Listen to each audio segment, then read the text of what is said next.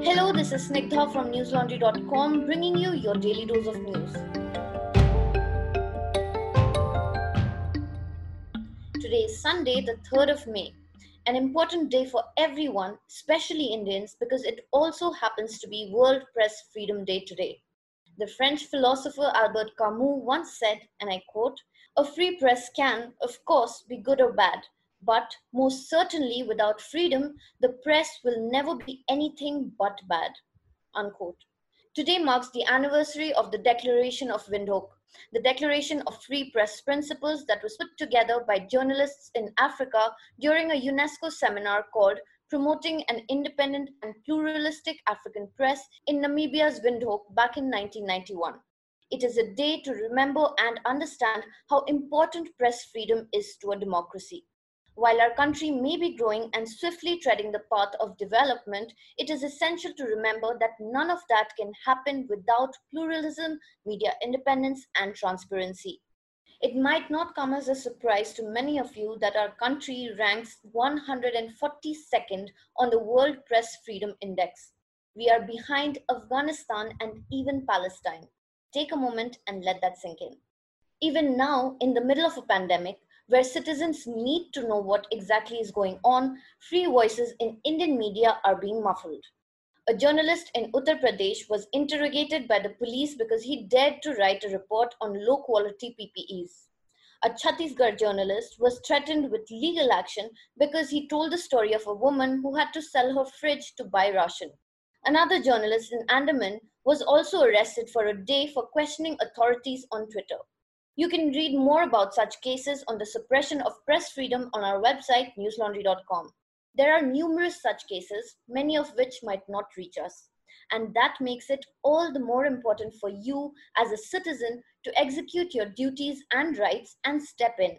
Support independent media organizations. Support people who tell you the truth, because telling the truth is a costly exercise. This is one of the core ideas that led to the birth of News Laundry.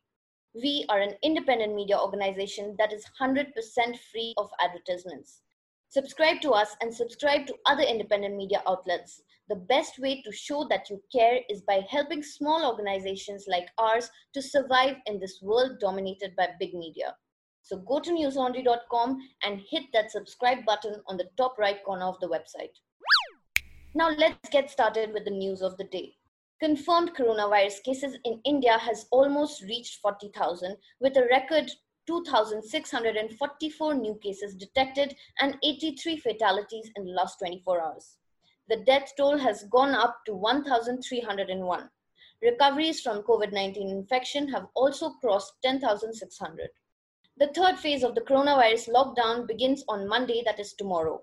Any individual who violates the lockdown will be prosecuted under the Disaster Management Act 2005 and relevant provisions of the Indian Penal Code. Authorities across states will ease some lockdown restrictions from tomorrow, including the opening of more categories of shops and business establishments in areas with limited or zero infection cases.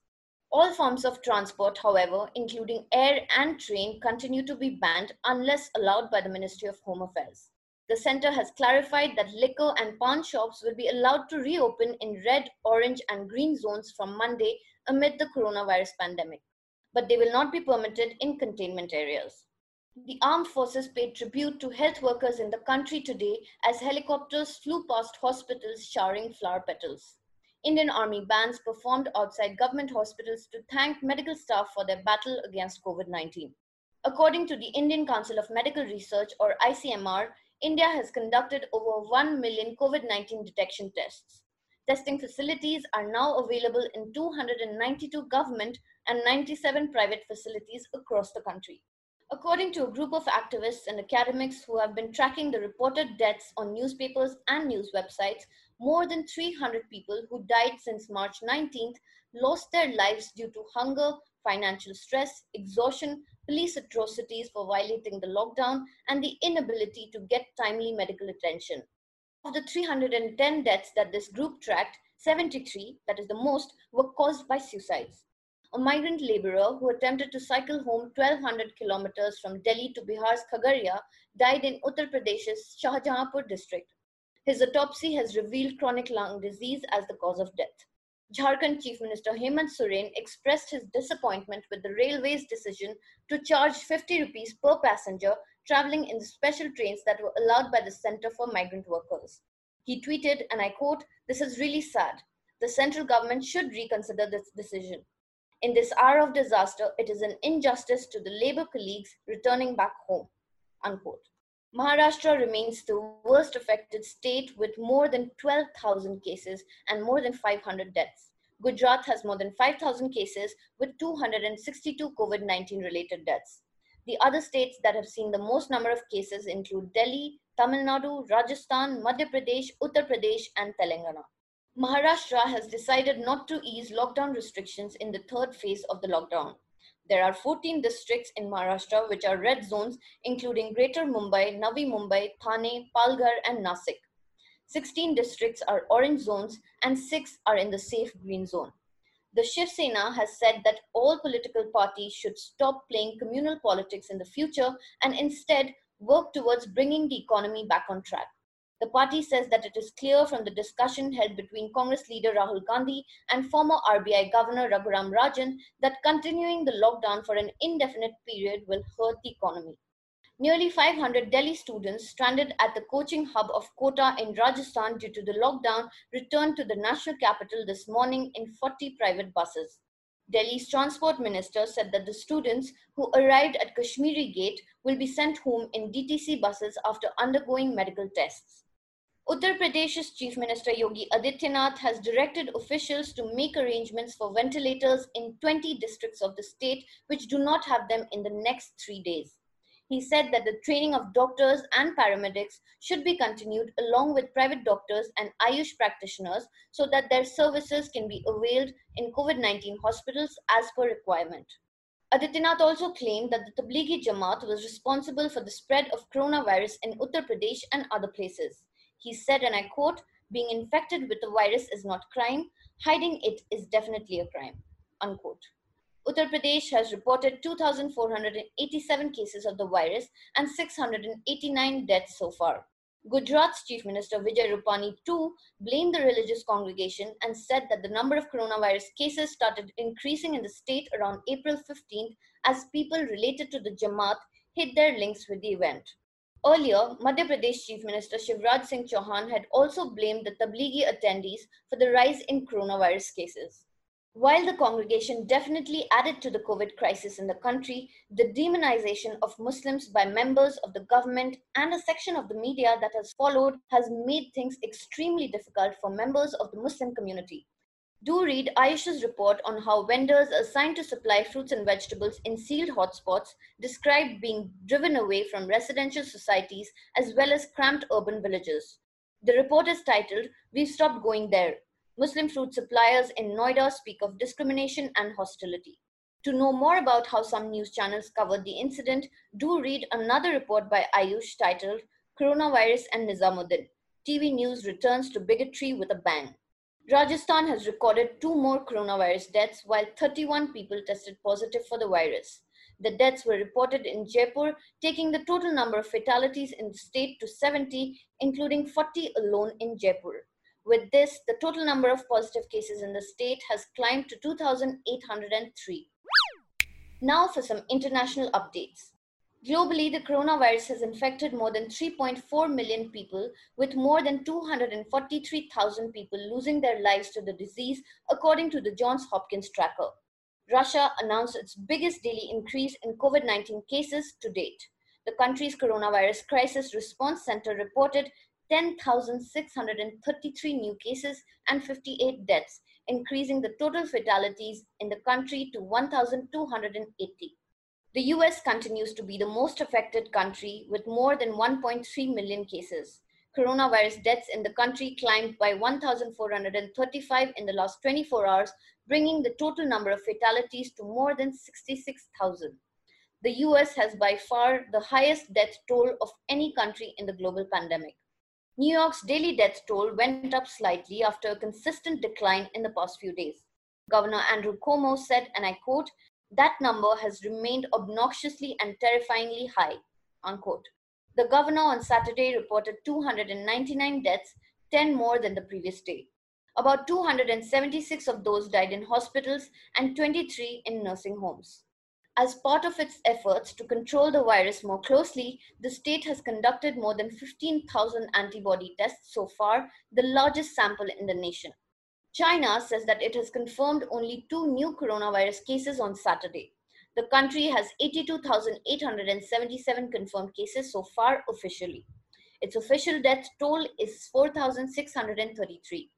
Meanwhile, the country also took the chance to mock the US's response to the coronavirus in a short animation film titled Once Upon a Virus. The film, released by China's official Xinhua news agency, suggests that China did everything in power to warn the global community of the coronavirus breakout, but the US never took the alert seriously. And when the cases escalated outside China, the US blamed the country for hiding facts. The video also mocked the US's decision to cut funding to the World Health Organization. The United Kingdom's coronavirus death toll rose to 28,131, a few hundred below Italy, which has so far had the world's second most deadly outbreak after the United States. The government said 182,260 people have tested positive for the virus, but hospital admissions have fallen. Prime Minister Boris Johnson said that the government would outline a plan to lift social distancing measures that would keep transmission rates down. In the meantime, the public, he said, should remain at home except to shop for essential groceries, medicine, or to exercise. Prime Minister Boris Johnson, who had tested positive for coronavirus himself, also revealed that doctors had a contingency plan if he had died of COVID-19. He said he is grateful to the medical staff for saving his life when, as he said, things could have gone either way. The French government has decided to extend a health emergency imposed to fight coronavirus for another 2 months until July 24th, allowing it to keep stringent antivirus measures in place even after a partial lifting of the country's lockdown. France's health minister told a news conference that if anybody enters France, foreign or French, they will have to remain confined for 2 weeks. Spaniards headed outdoors for the first time in 7 weeks as coronavirus deaths fell in the country. According to the Health Ministry, Spain's death toll from coronavirus rose by 164 to 25,264, marking its lowest one-day increase since March 18th. Madrid and Catalonia remain two of the worst affected regions in the country. The declining death rate is an encouraging sign for Spain, which took a large step towards unwinding its stiff lockdown by allowing adults to exercise outdoors for the first time in weeks. Italy will enter its much-anticipated Phase 2 tomorrow. Citizens, however, say that the new rules do not go far enough to save the economy or mental health. Last week, after Italy's Prime Minister Giuseppe Conte outlined plans to slowly ease the country's quarantine, millions of people were overcome with feelings of anger and disappointment as their hopes were dashed by a false reopening. Italians will now be able to travel within regions or visit relatives, provided they wear masks, but schools, hairdressers, gyms, and many other commercial activities will stay closed. Restrictions on funerals have also been relaxed, with a maximum of 15 mourners allowed to attend, but masses and weddings will have to wait. Malls in the United Arab Emirates capital Abu Dhabi began reopening to a restricted number of customers this weekend as the UAE eased lockdown measures imposed more than a month ago to combat the coronavirus. 3 malls reopened on Saturday at 30% customer capacity after adopting safety measures, including installing thermal inspection devices. Sharjah Emirates media office said malls, salons, and dine-in restaurants could resume operations on Sunday. Other public venues such as schools, mosques, and cinemas will remain closed in the UAE, which has so far reported nearly 13,600 infections and 119 deaths. It has not given a breakdown for each of its 7 emirates. Pakistan's coronavirus tally crossed 19,000 today after 989 new patients were diagnosed in the last 24 hours. The Ministry of National Health Services said 23 patients died in this period, taking the death toll to 440. So far, 4,817 people have recovered from the deadly virus in Pakistan. On Saturday, Prime Minister Imran Khan said that he was not sure when the vaccine against COVID-19 will be available and expressed fears that we may have to live with the coronavirus for 6 months or even a year. Now for some homegrown stuff from newslaundry.com. On the occasion of World Press Freedom Day, Newslaundry's Manisha Pandey participated in a webinar organized by the Commonwealth Human Rights Initiative. The webinar features prominent media voices from across South Asia who came together to discuss difficult questions on the migration crisis, hate speech, misinformation, and health during the COVID-19 pandemic. Do watch it on our website, newslaundry.com, and don't forget to subscribe. That's all for today. Have a great day or a good night, depending on where you're listening from. See you tomorrow. All the News Laundry podcasts are available on Stitcher, iTunes, and any other podcast platform. Please subscribe to News Laundry. Help us keep news independent. To catch all our podcasts on news, pop culture, current affairs, and sport, visit newslaundry.com. Follow us on Facebook, Twitter, and Instagram, and subscribe to our YouTube channel.